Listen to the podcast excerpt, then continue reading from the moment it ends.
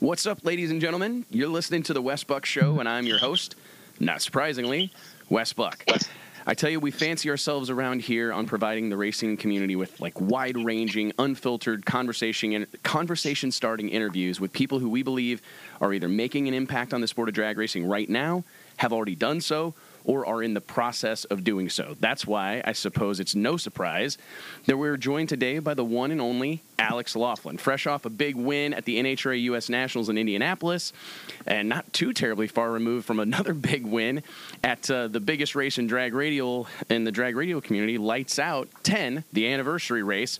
It's uh, it's been a whale of a year for Alex, man. I actually started to see this.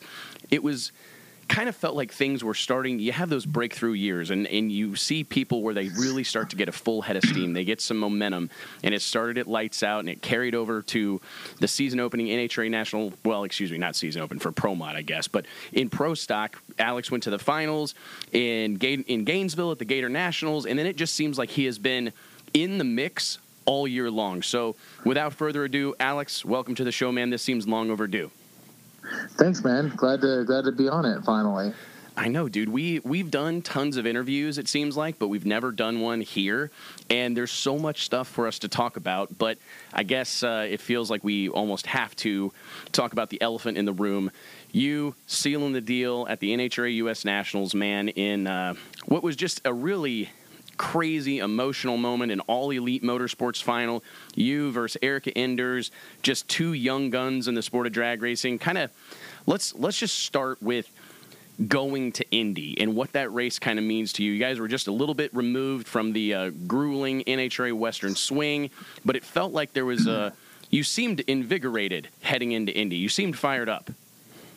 Yeah, I was absolutely. Um, mainly because we were still, you know, holding down at least a top five spot, which was the goal going into Indy or leaving Indy um, to put us in a good spot, you know, for the last six races going into the countdown.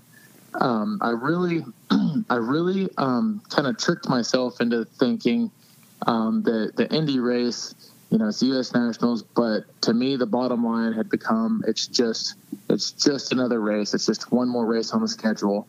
It's just the last race until we go into the countdown. And you know, we've been battling back and forth um, for the majority of the season um, between second and third place points. You know, um, it's been uh, Jason on my heels or Greg on my heels back and forth. And uh, you know, we went to Indy in third Bo was still checked out pretty far because he got a good run on us, you know, in the first part of the season when he won like what was it, the first four races or something yeah. like that. And uh, you know, um, just just try to keep my head on straight, you know, and and focus and do the best that I could, um, you know. And Lump gave me a good car. Um, you know, I sound I know that sounds super generic to say, but that's that's a big part of it. You know, that's that's fifty percent of the of the whole deal. You you have to have good car. It's got to be fast, and then you know the driving aspect is is the other part. And so, for the most part, uh, we really just came together, and, and we've been working really well together this year. Um, I will say, I've, and I've said a hundred times, I'm my own worst enemy. Um, I'm I'm harder on myself than anybody else. If if I'm late on the tree or if I miss a shift or something, trust me, nobody has to tell me anything about it because I've already beat myself up as much as possible. And it's, with uh, it's been a it's been an interesting season for you because it's one of those things in drag racing, man. This thing will humble you in a hurry, right? But you'd be oh, like oh gosh, you'd yes. be on your game, and then the car would let you down, or vice versa, right? And exactly. It was nice to be, and I don't mean to fast forward to the end here, but it was really nice to kind of just see, like you said, things come together like they did because just you know you're the going into Indy, you, you, felt like elite as as a whole operation needed they needed a breakthrough moment. Like, hey, we need one of these cars in the final or two of these cars in the final. We need to go some rounds on race day, and that whole group over there, it's interesting to see, and I'm glad you brought up Lump. For those that uh, don't know, Brian Self, uh, lovingly known as Lump, is just this gunslinger of a crew chief. I love his kind of he, he takes this stuff very seriously, but you, you'd kind of be hard pressed to find that out by how lighthearted and jovial he is almost all the time, right? I mean, he just, he is a good time having dude. But I felt like yeah. I could kind of watch from afar as everybody was kind of getting into their into their rhythm, and it happened throughout the course of the weekend in Indy. But come race day, come Monday afternoon, all you guys seemed to be really clicking. There was a lot of energy and enthusiasm. I think that it was like a dog with a bone or something. You guys just had a scent, and it was so cool to see it end up with you know two elite cars in the final. You racing Erica. Tell take me. I mean, I don't mean to skip through all the elimination rounds, but I think that racing her in the final of Indy at Indy, excuse me. That that's that's a moment, right? That's a moment in our sport.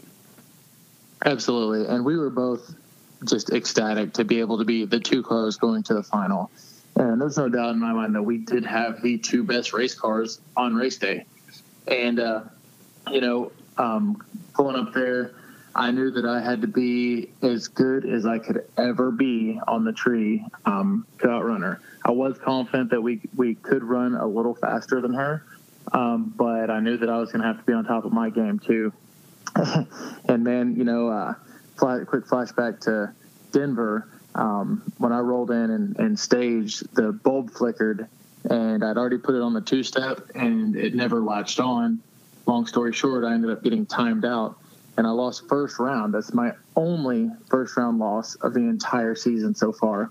So it was a terrible weekend for us, just all around.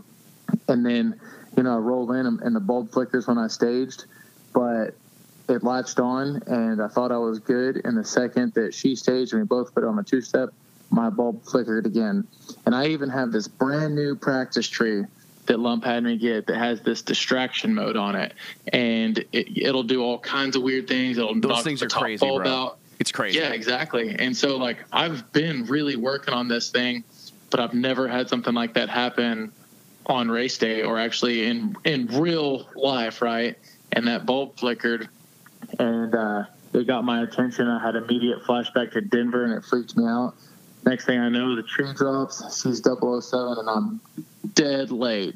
You know, just basically sitting there watching her go down the racetrack for the majority of the way. It's crazy, but however, you, and I saw you beating yourself up about it. Even in the winner circle, I felt like you were having a hard time like accepting it you know? I because, was. Because I could see, like, man, Alex, like, shouldn't you be crying? Like, come on now, let's give me a little bit. But I could tell you were fighting it, and that's just the kind of dude you are. You hold yourself to a high standard, and you wanted to go out there and win it. But I got to tell you, that's what is required. Like, as you know, you've won before, no matter where it is you've got to have a little bit of luck on race day. This stuff is For so sure. hard. People don't understand, I think, by and large, the difficulty of winning four rounds of eliminations in drag racing, no matter what class you're in. Hell, it's hard to win like four games of tic tac toe in a row, let alone Yeah. a drag race, a pro stock drag race, man. So I hope you've let yourself off the hook since then because you got to get there, right? You got to be there to win, and you certainly have earned the spot in the final round at Indy Man. And it felt like a with the with the way Pro Mod shook out and the fact that you'd done all this work to bring in all these sponsors to be able to, you know, call everybody up on Monday or Tuesday, excuse me, and be like, hey man, just one Indy for you. Yeah, exactly. No, it was a good deal, and it you know it takes a lot of the weight off my shoulders too for you know being winless in pro stock for you know almost two years now. Um, and and it couldn't have been at a better time because every race that I go to, you know, I'm just thinking like, man, maybe this is the one. Maybe this is the one. I've already been to, you know, three other finals so far this year, and you know, I've done the same thing um, for other people. Like I've um, smoked a push rod in the burnout in Gainesville in the final, and Bo literally just could idle down the racetrack to the finish line in the final for the win. You know, so like, yes, it happens. You do have to do something right a few times to be able to get to the final in general. But you know, whenever I compare it to the lights out win, you know, I'm 004 on the tree to Daniel Pharris's 15, you know, two great lights, and then I beat him on a hole shot. It's like that is the best drag race, the best final that anybody could ask for ever. And so I guess from going from that final to the final in Indy, I was just a little let down, you know, and I know, and it hurt Erica so bad, and I hated that. She was as good as she could possibly be all day. She had a great car all day. She won every single round because of how she drives.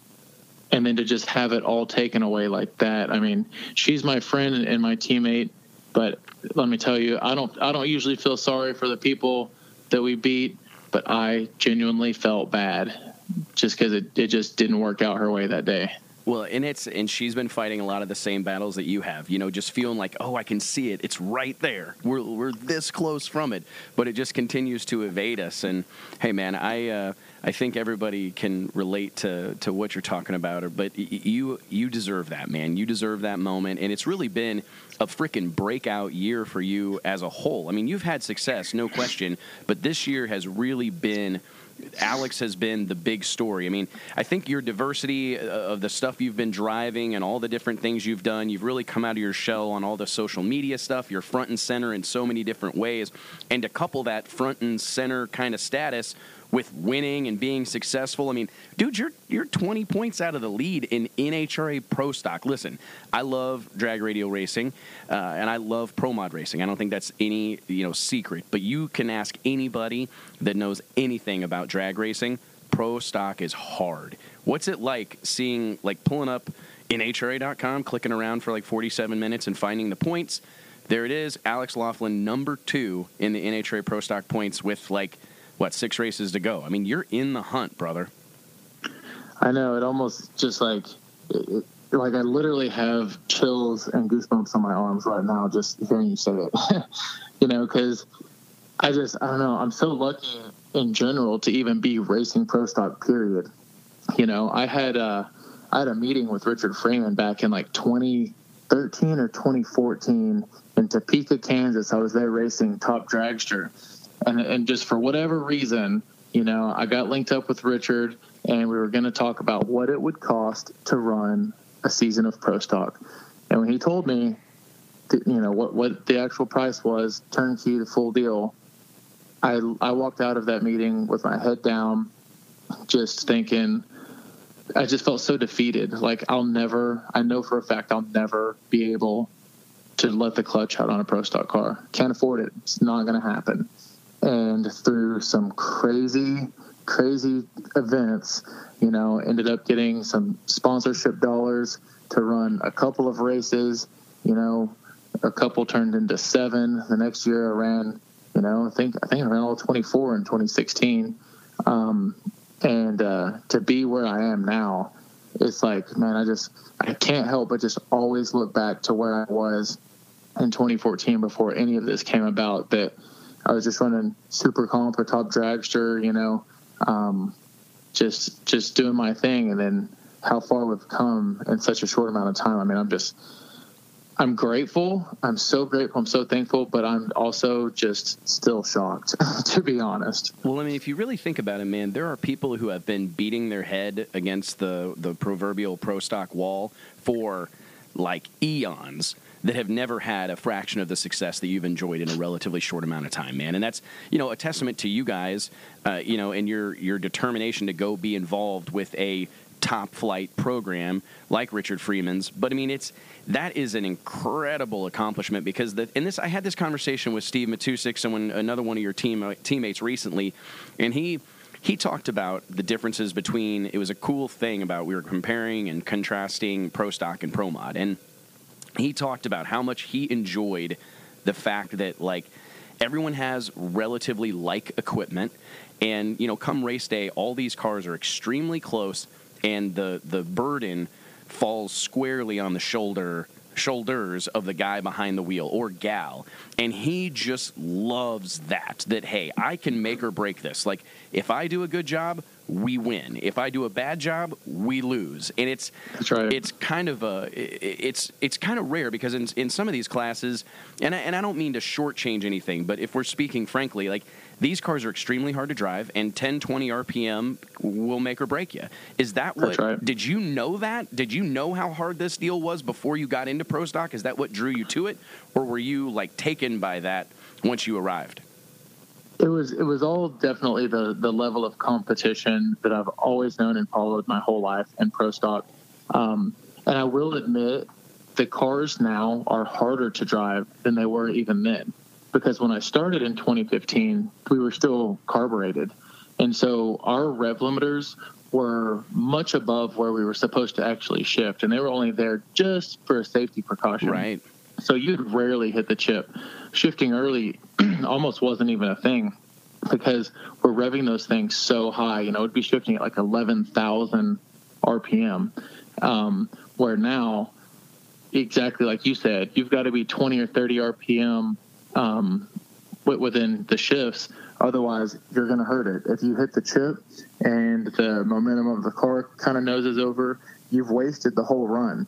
So, and not to take anything away from Pro Mod because that's another class that I do love, but in Pro Mod, once you leave the starting line, you just hang on and you're just hanging on for dear life. Yeah, it's it's a rush. It's scary. You know, it's in my opinion the most dangerous uh, class in drag racing, but pro stock is a driver's class. Period. It doesn't matter if it's the starting line or going down track. Every single move you make matters. You got to be light on the wheel. You know, you can't be aggressive. You know, trying to steer back and forth and whatnot you know they have no downforce and they're so lightweight i mean it's just a whole different animal and it's the one class in drag racing that it's 50% car crew chief and the other 50% is the driver I mean, you see it all the time, like in Top Fuel or whatever, where, you know, I mean, there are stories about some of these drivers where, hey, you know, the crew chief would say, hey, listen, give me like a 60, 70 light and I got you. You know what I mean? Like, exactly. we, you know, give me a decent light, get us close, and we will we'll put you in the winner circle. And there's, I mean, that's an absolute rarity in pro stock. I mean, and it's crazy to think how good these guys are leaving off a clutch. Like you, t- you start to talk about, you know, the Erica Enders and the Greg Andersons and the Boba. I mean, it's, I mean, yourself being that good all the time with a clutch. It's, man, it, it really, I don't know that we could really say it enough how difficult the class is. And I kind of feel a little bit of responsibility to talk about it more because the it, pro stock, I don't feel for years it's like, oh, you know, throw dirt on them. That deal's over. Pro stock's dead. It, it feels like the class has stabilized and maybe is on the upswing. I don't know how to keep that happening, and but the only thing I know to do is have this conversation more frequently. That these cars are really hard to drive, and the people who do it are few and far between. The people who do it well are few and far between. Yeah, there's no doubt, and I, you know, I get it from some of the fans' perspectives because the pro stock cars don't go 300 miles an hour and they don't blow up and blow fire. But like you say, when you know, when you understand what we're doing with the cars as a driver, as an engine development program, we're taking 500 cubic inches and we're turning it well over 10,000 RPM, naturally aspirated. Like when you really understand what these cars are doing, it's a whole nother level of appreciation. So that's why the the people that do like pro stock love pro stock there's no middle ground on it, right? I mean, people who care about it like live it and breathe it. I'm curious, considering all the success that you've had with with acquiring sponsors and, and having like really high level major league corporate sponsors and, and partners, how has it? What has the been the how has it been to sell pro stock to you know Haviland or Hot Wheels or any of these other uh, the boat company. I can't think of the name right off the top of my head. Tiger Boats. Yeah, I always say it wrong. That's why. Um, but you, you think about how else. you sell that to them to people like that. How do you do you do you bring them some in car footage? Do you bring them out to the racetrack, or what's what's your pitch look like? Yeah, you know, I've got a, a pretty decent looking, like uh, professional looking uh, media deck for sure. A lot of my stuff is my own social media. I don't really um, pitch a whole lot of the TV stuff because you know it, it's it's hard to say what we do or what we are going to get. You know, obviously, yeah, we are on Fox Sports, um, you know, and, and we do get coverage and whatnot, but yeah, same thing. Like these cars aren't aren't um, going 300, not blowing up, and it's not exactly what everybody wants to see. Um, but they are cool you know, they do sweet burnouts for sure, right? And oh, yeah, uh, man. a pro you know, stock burnout, just, like a 500 inch pro stock engine coming out of the water box, is like amongst the sweetest songs of all time. You're telling me, I, and even you know, whenever I'm up on the starting line next to one of our team cars doing a burnout, that's even one of my favorite parts to watch. Um, but yeah, you know, I just uh, I, I explain the class, you know, and I really just try to sell myself um, more than anything. You know, there's there's no doubt also that you know you can run a season of pro stock for a third of what it costs to run a, a nitro car. So, you know, it's also that kind of a pitch too. So it kind of works both ways. It's like, hey, you can spend you know this. We'll just put a number on it and say a hundred thousand dollars, you know, for a couple of races um, in pro stock, or you know, we can do, you can try to spend you know six hundred thousand dollars for a couple races in uh, top fuel. So you know, you know, where where do you want to go? I mean, what? So for you, like as you kind of navigate this new landscape we live in with you know all the digital media stuff and the social stuff how whenever what are you, what do you feel like you, the, your partners are looking for like a hot wheels and haviland what what is it that they're looking for in this day and age because i think you know you obviously have a really really solid track record with brokering these incredible business to business deals you've had a lot of success with that but i you know we get so much uh, you know so many questions here at drag illustrated and like hey what do we got to do to get a sponsor? And that's such this crazy hard to answer question. But I'm curious, in this day and age, and we hear it all the time, like, oh, it's more than just a sticker on the car. I mean, what do you? Whenever you go to those companies, what are they looking for? Like, what do they want from you? Well, to start out, um, as far as acquiring the sponsors, I'm just going to be completely honest. The way it works is, is, it's not even. I heard one time it's not about net worth; it's about network. Yes, sir. and it is. It all matters on about what your network is, and it, and that means it's all about who you know. And so I've been lucky enough to have met and been around the right people um, in the right places to have the opportunity to get these media decks and uh, and whatnot to the right person. From there, you know, they, say there's a sponsor for everybody, um, but you know, for me, I think my leverage has just been that you know I've never really been in it, in any trouble. Um, you know, clean cut. You know, always act right, and that goes a long way because for sure, you know, somebody like Hot Wheels doesn't want their branding on the car of somebody that's going to be, you know, using profanity, you know, acting like a fool, um, and uh, so just just being um, you know, clean and clear, I think that goes a long way for sure. You know, um, I poke fun at the Street Outlaws guys sometimes talking about, you know, their only sponsorships they could get is like Fruit of the Loom for wife beaters. But uh, that still goes back to the point that, you know what, there is a sponsor for everybody. And so it's just uh, depends on what kind of person you are, uh, depends on what kind of brand to go after.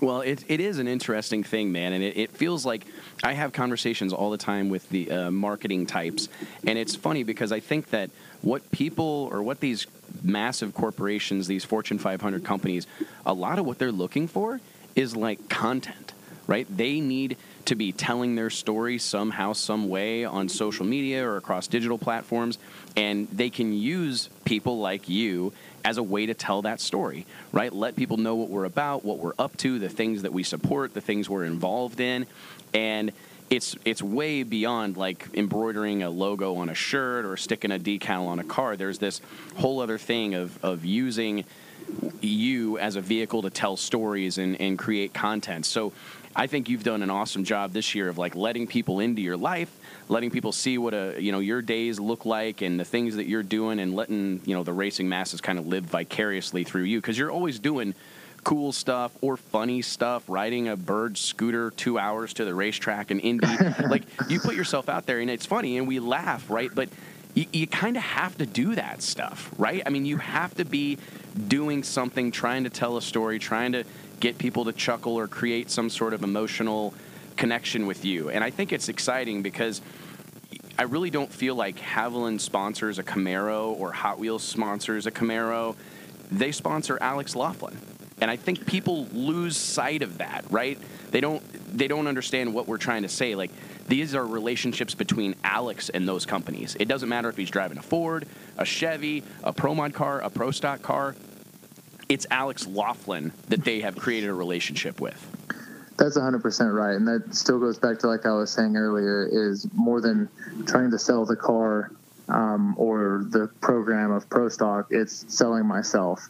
Um, and yeah, you know, with the whole bird scooter thing or whatever it is I'm doing, I want to relate to the people and I want to do it in a different way than everybody else.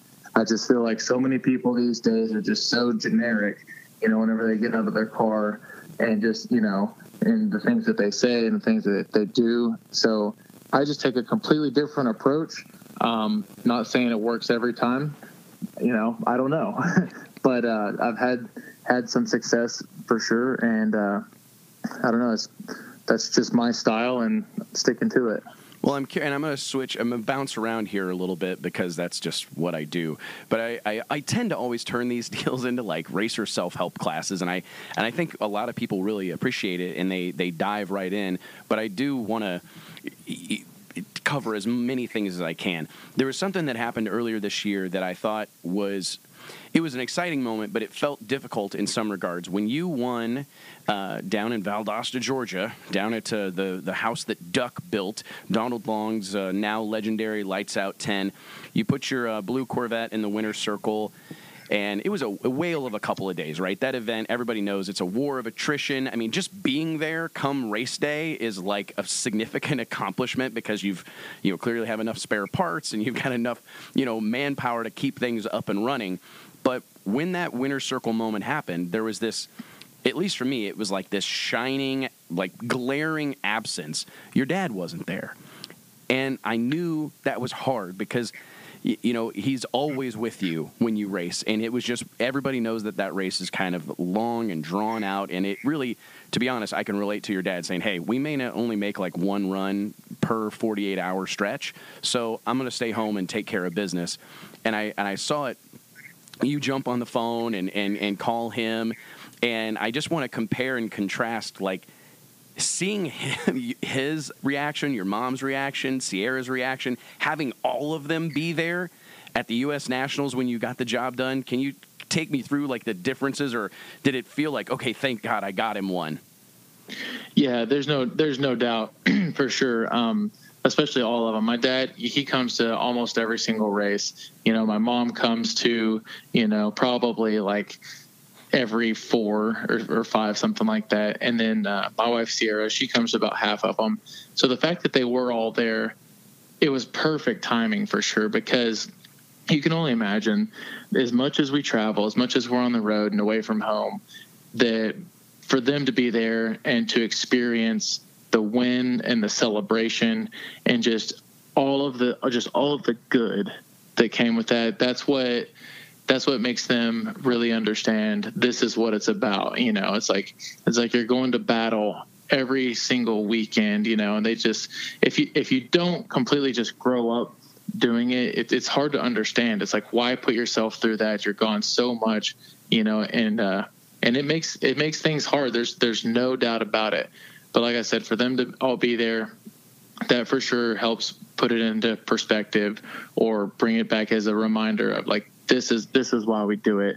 You know, just uh, even the whole team, um, aside from you know my family for for them getting to see my team and the joy and and just happiness that it brought over everybody i mean that's that's something that that we created you know on that day and uh it's good. It's a rewarding feeling to be able um, to do that for somebody for sure. I've talked about this before, but like if you haven't experienced, and I've got chills talking about it, if you haven't experienced that golf cart ride down the return road to, to pick up you, know the driver after after a final round victory if you haven't experienced that it's really hard to put into words because it's there's so much work that goes into this stuff and it's so hard.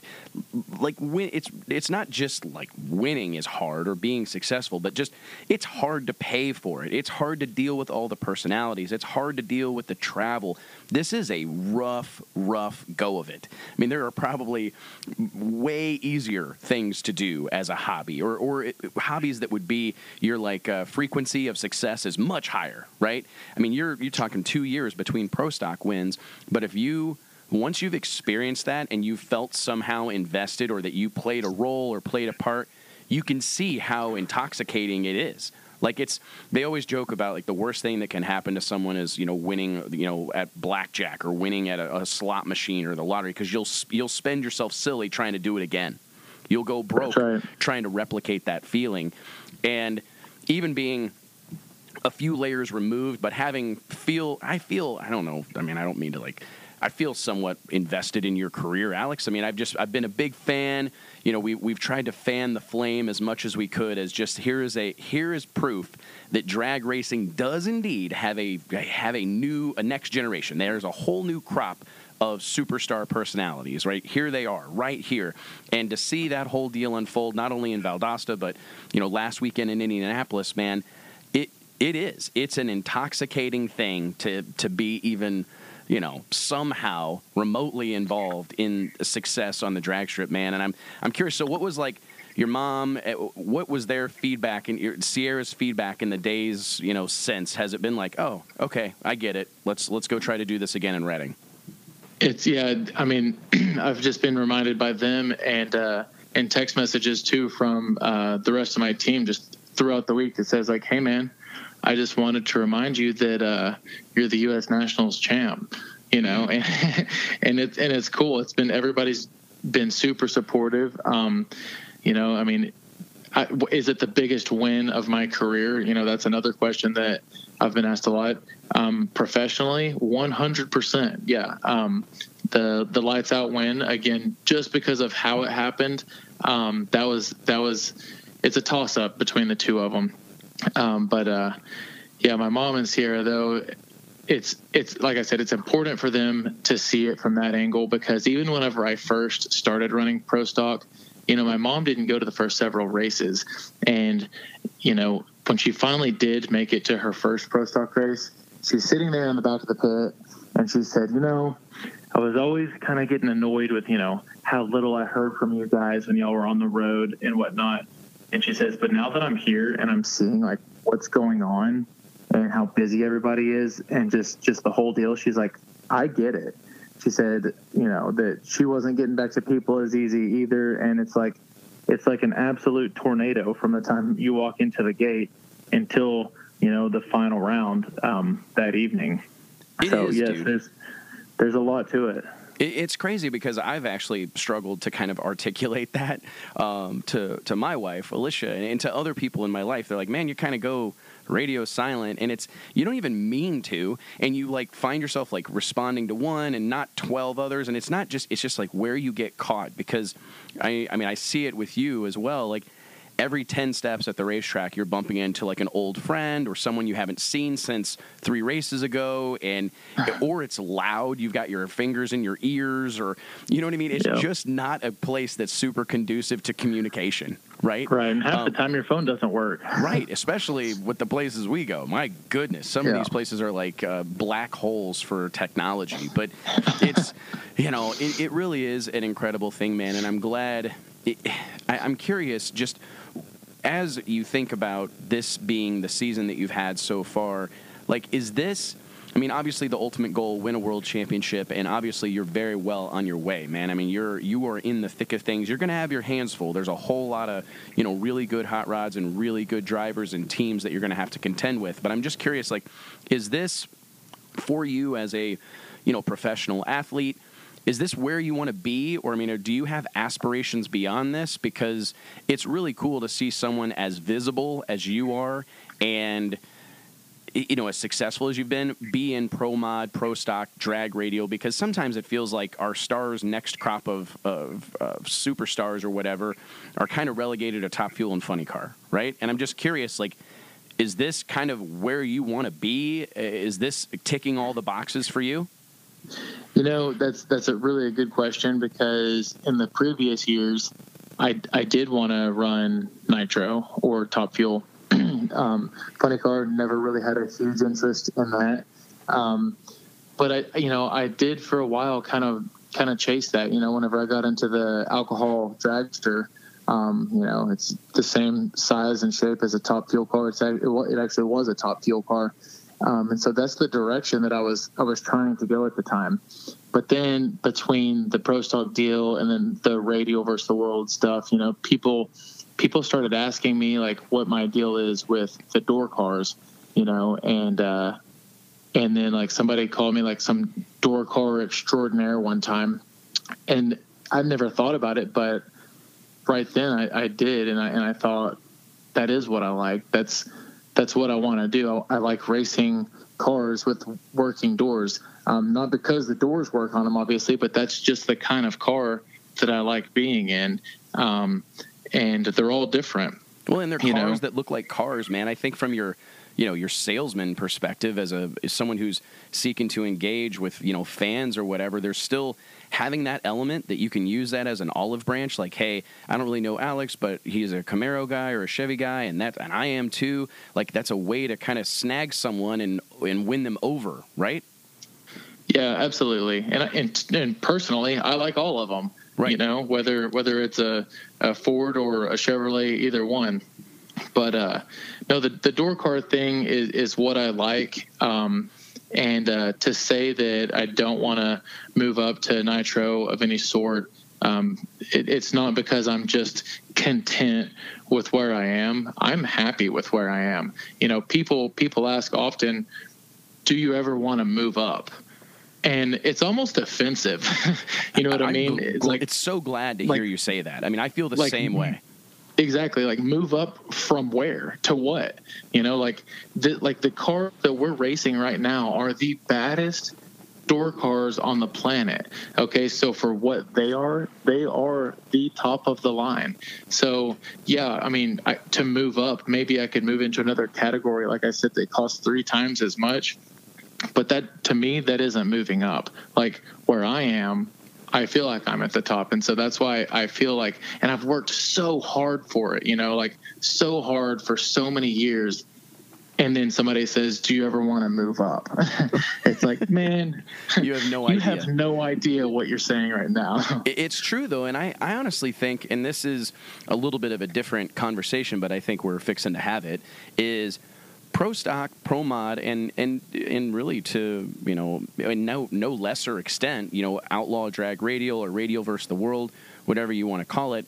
These are classes that I believe can now, in some ways, like support a sponsored pro level driver driver such as yourself. I'm curious, and we'll we'll bounce around on these topics a little bit because I'd like to pick your brain as to.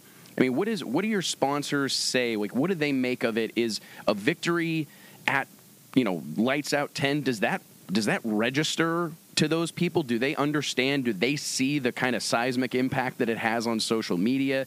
Are they tuned in to the like, hey, or does it go back to what we were talking about where whatever you do, they're going to support? It's both. It's a hundred percent both. And I've said it a million times. Like they aren't with me for winning races.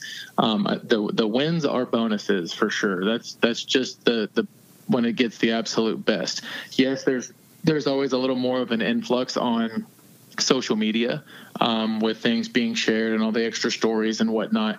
So yeah, that's good for everybody for sure. Um, win or lose, they don't they don't care as much. Um, are they invested um, monetarily with their business and brand? Yes, but they also are as themselves. So you know, most of my sponsors they watch the races on TV. You know, they still follow me on social media. They check in, how's it going? Good luck. You know, all of this stuff. So it's not like they're just, uh, you know, sending a check over and saying, hey, go have fun, do your deal. You know, right, um, right. we actually we actually have a good rapport and, and uh, uh, friendship. It's an awesome thing, man. I'm curious. What you, whenever you look at the the landscape of drag racing right now, like well here's a great one. They just announced the reduced schedule for pro stock uh, or excuse me the new 2020 schedule for pro stock 18 races as was the case this year. How has that uh, what do you make of that whole situation? Are, are you enjoying this kind of less is more thing? How do you think it's impacted the sport? Well i love the racing and i'd probably race every single weekend if i could. Um, with that being said um, i would probably be divorced. so the the less the less is is good. But also on another um, aspect, for me, for being a lower budget team, you know, I can't afford to pay for all this stuff out of pocket, so I have to have the sponsors. So the less amount of races that I can run and still compete for a championship, that's more for me, you know, because it's going to cost me, you know, right at like three hundred thousand dollars less um, to be able to run um, six less races each year and still have a shot at the championship. So I'm a fan of it, but also it, it does open up um, a few extra weekends for me to go and run the lights out races. Um, you know, the radial stuff or no prep, which I'm trying to get into a little bit. So it uh, it helps me um, with my uh, diversity as well. Do you think that Pro Mod with their 12 race schedule and the visit, the class seems to have a ton of momentum. There's a lot of, you know, kind of breaking news type of stuff with some changes to the program. They're talking about increased round money, some increased visibility, a little more inclusion with the the NHRA's mellow yellow kind of premier categories. What, what's your take on the pro mod scene right now? Obviously, it's a very competitive kind of dog eat dog world over there right now. You guys have uh, been spearheading a new engine program with, with Elite Motorsports, Elite Performance. What's your take on the pro mod scene right now?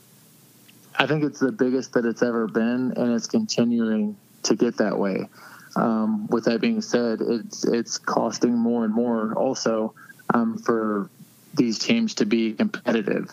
Um, a lot of the uh, pro mod drivers in NHRA have come from the eighth mile racing and whatnot. That's more of a of a true sportsman category to now having to spend a lot more money um, to be able to be competitive. But also, it's it's made the category. I'm going to use the term pro stock ish because we're still running super close. I mean, the fields are tight um, plenty of races are won on the starting line, um, even in pro mod.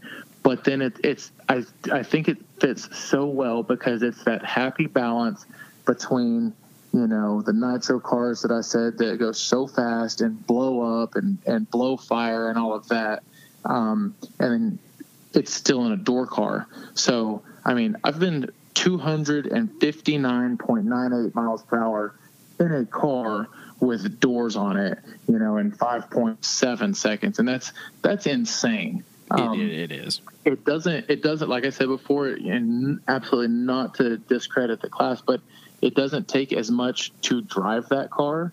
Um, but from a spectator side, um, I think people. I think people love it, and uh, and it's and it's on such an uprise right now that people people are going to be sold just on Pro Mod, being able to come to the races and watch the Pro Mod cars because they're so unpredictable. You have no idea what's going to happen, and they're so diverse.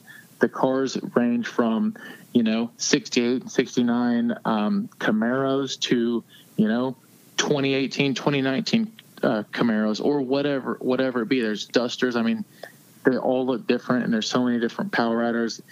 It's just the class in in one word is just full blown badass. Period. It is. That's man. just what it is. I mean, and I've argued before that it's like the universal language of drag racing because if you look around the globe, this is a class pro modified that is compete contested on a, at a high level with a large inventory of cars all around the world. Man, pro mod's big in Australia. It's all across the Middle East, Europe.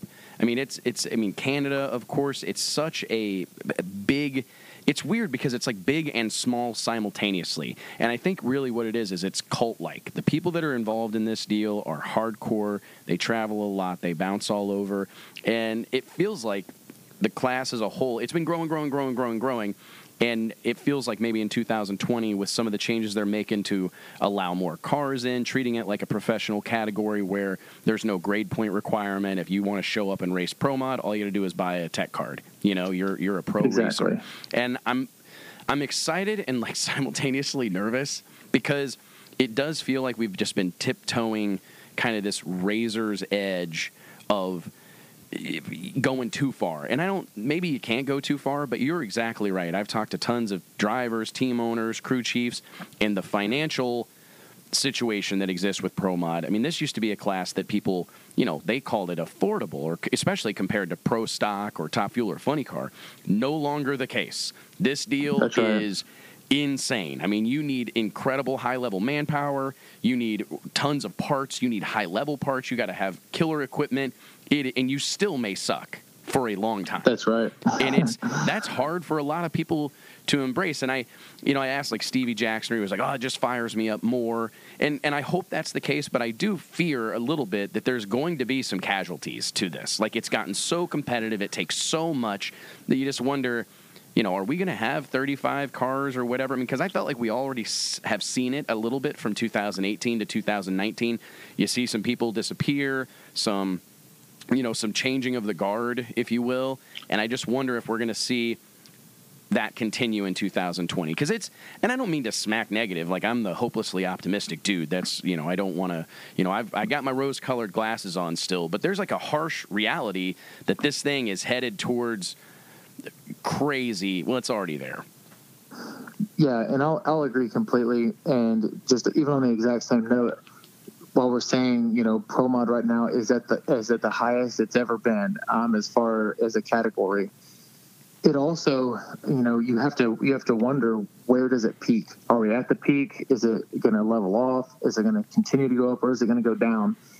And it's it's it's a very unsure and uncertain time right now because you do have people that do have these huge budgets that are coming over into pro mod. It's not a sportsman class anymore. So that you know, whether NHRA calls it a sportsman class, that's you know how Yeah, they classify matter. it.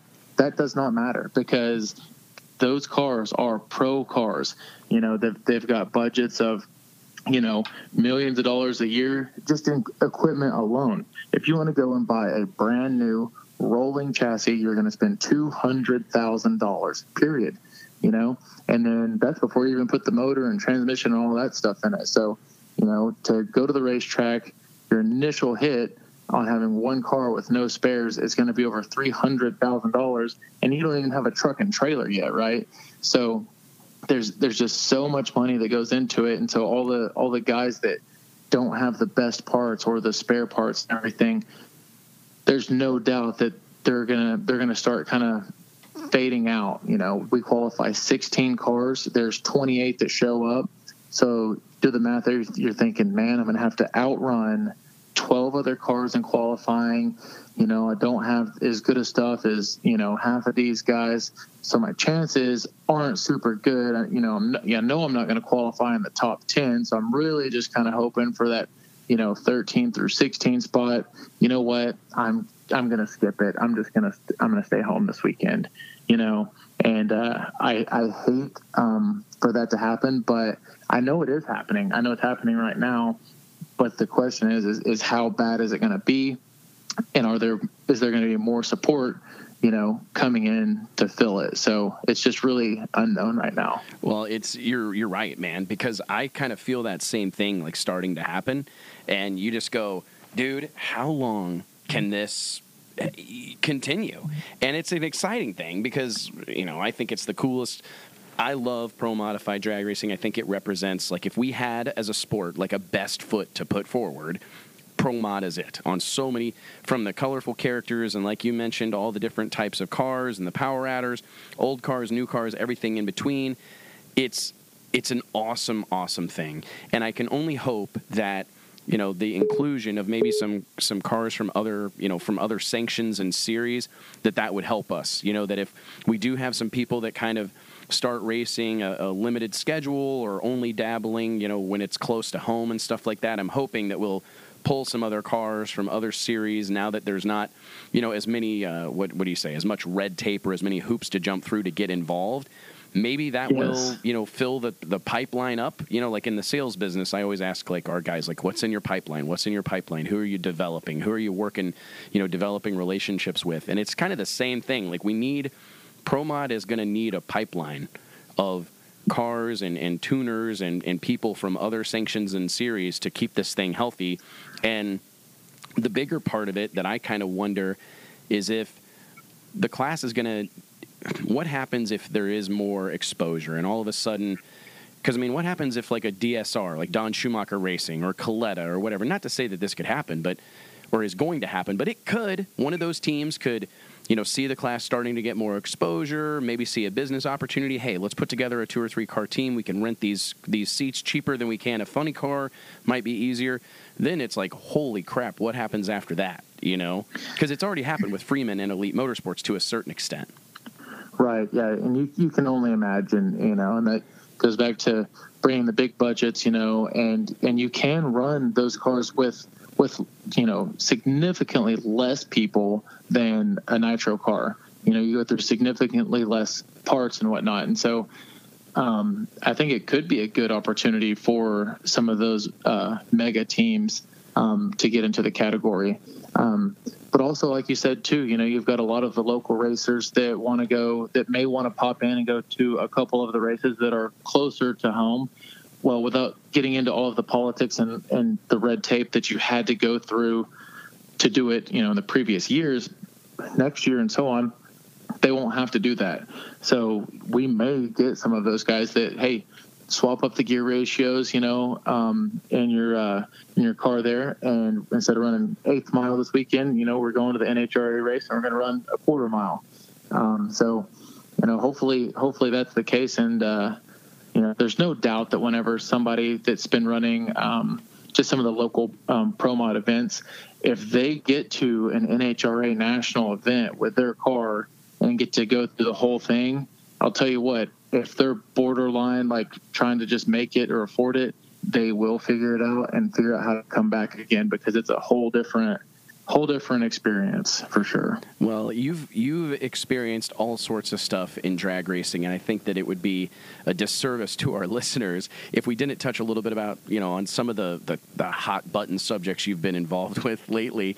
What do you think uh, about this the no prep scene? And there's been obviously all sorts of high drama, and I guess it probably started with the Discovery Channel matchup between you and Justin Big Chief Shearer, right?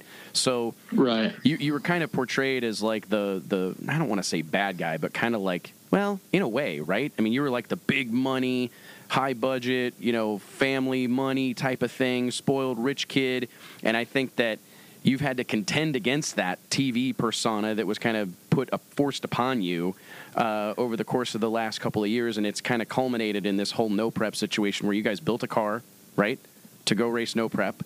Mm-hmm. And then kind of found out later that they weren't going to allow it in for whatever reason. Yeah, and even to go back to the first race, yeah, against with uh, Big Chief, that was on their TV show, you know. So just rolling into it from the very beginning, I was the bad guy. Yep. Period. You know, and then yeah, they they definitely kind of um, portrayed me as you know in a way that that could be you know seem like I was the spoiled rich kid or whatever. They tried. Though we all know now that's not the case, right? But so for so many people, I didn't get to start, you know, with my first impression just neutral, you know, and try to build it positive. I was on the negative side, right? And so I I've had to like win everybody back over, back to neutral before I can even start moving in a positive um, direction. I think that what they're doing in the no prep deal is a good thing. I think the TV show has been good for drag racing also. Um, and to be completely honest, I get along with the majority of those guys. Um, whenever I, you know, like to poke at them on social media and whatnot, I'm not as much poking at them as I am their fans because their fans are so diehard and and invested in their people, and they're the ones that uh, that I like toying with because they just they just go crazy, you know, and. Uh, I, I just think I think it's it's fun, but I do have a good relationship with a lot of those guys. I actually um, was texting back and forth with Chief last night, um, congratulating him on his win out there at uh, Denver at the No Prep Kings deal.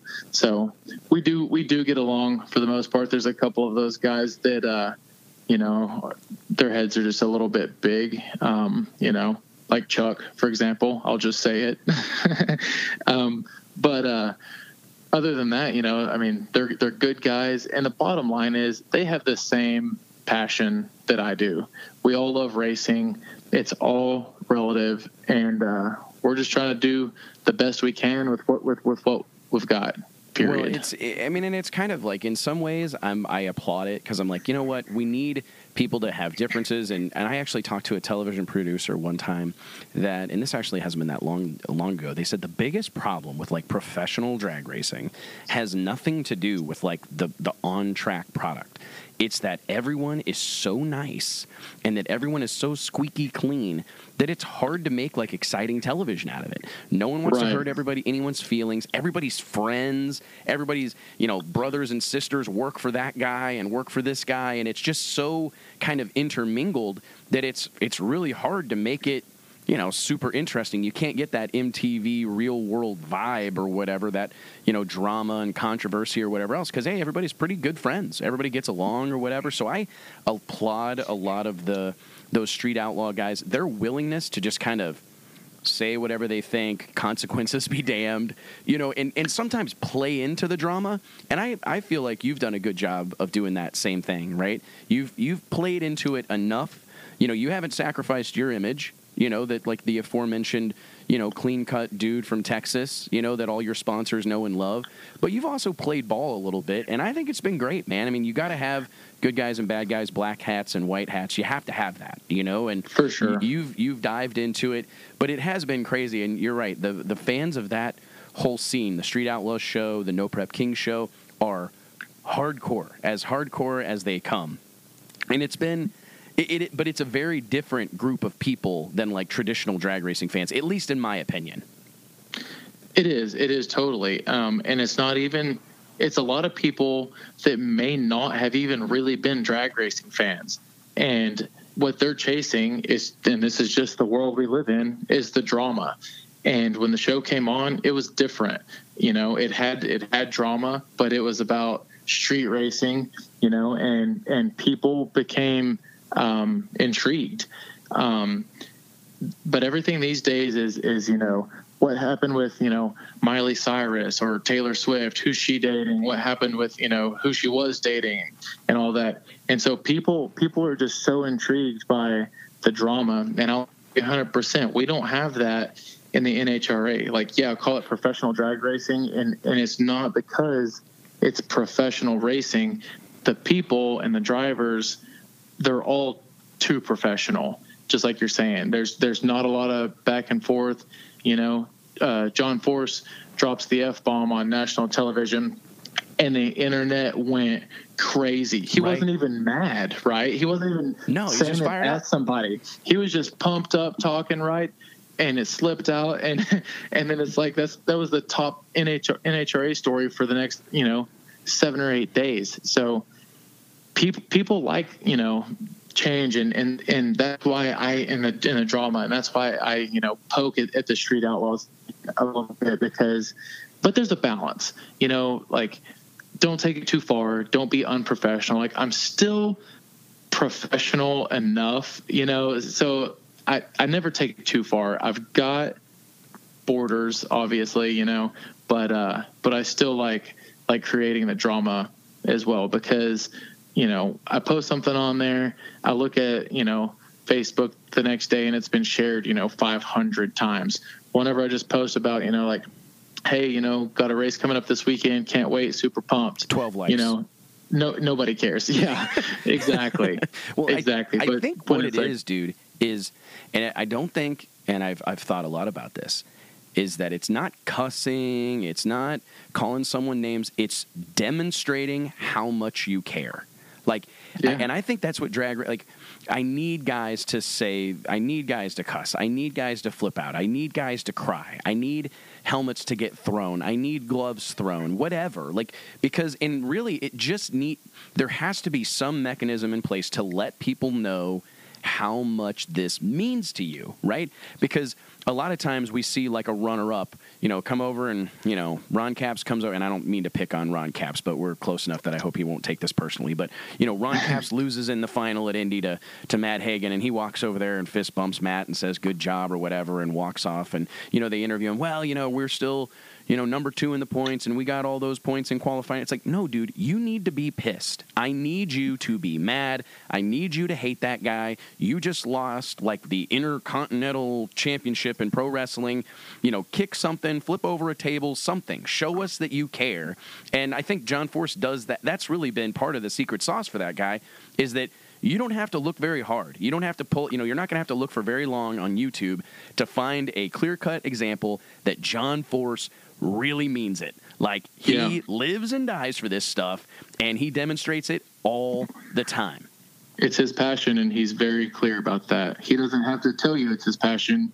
You see it. You see it. You know, I mean, and it's and that's what sometimes when we, you know, the the media and people make fun of like these winner circle interviews where we thank all the great guys back at the shop and all those wonderful sponsors. You know, that you got to do a certain amount of that, but you, you have to let people know how much you care because I say this so frequently that it's painful, but they always say you can tell how good an insurance salesman is by how much coverage he has on himself. Right? Like he's got to believe in it. And if he doesn't believe in it, no one else is going to. I preach it to everybody around me. Like if we're not excited, no one else is going to be excited. And That's you have sure. to be excited, man. And that's something that I see in you, whether you're going to a race or leaving a race or whatever, you I- love the way you you wear your heart on your shirt sleeve, man. I think you're a phenomenal ambassador for the sport of drag racing, and it warms my heart to know that. I've said this many times, but I don't want. I hate. I would hate to see you know someone like you leave Pro Stock, Pro Mod, you know, drag radial to go Top Fuel racing. Like Stevie Jackson talks about that all the time. Like, don't ever leave the keys in one of them funny cars because I'll be in that thing and I'll be like, nope, I will yank you out of that thing so quickly because I'm I'm glad that there's this whole scene of, of rock stars right here in Door Slammer drag racing. And obviously I'm biased. I love this stuff, but I really think if we're gonna keep the sport headed in the right direction and get more people involved, I really think door car racing's where it's at. Not that nitro, I mean, those guys are going to be mad at me. Nitro racing's awesome. It's this big spectacle and 300 miles an hour and header flames and 14,000 horsepower, whatever number they made up today.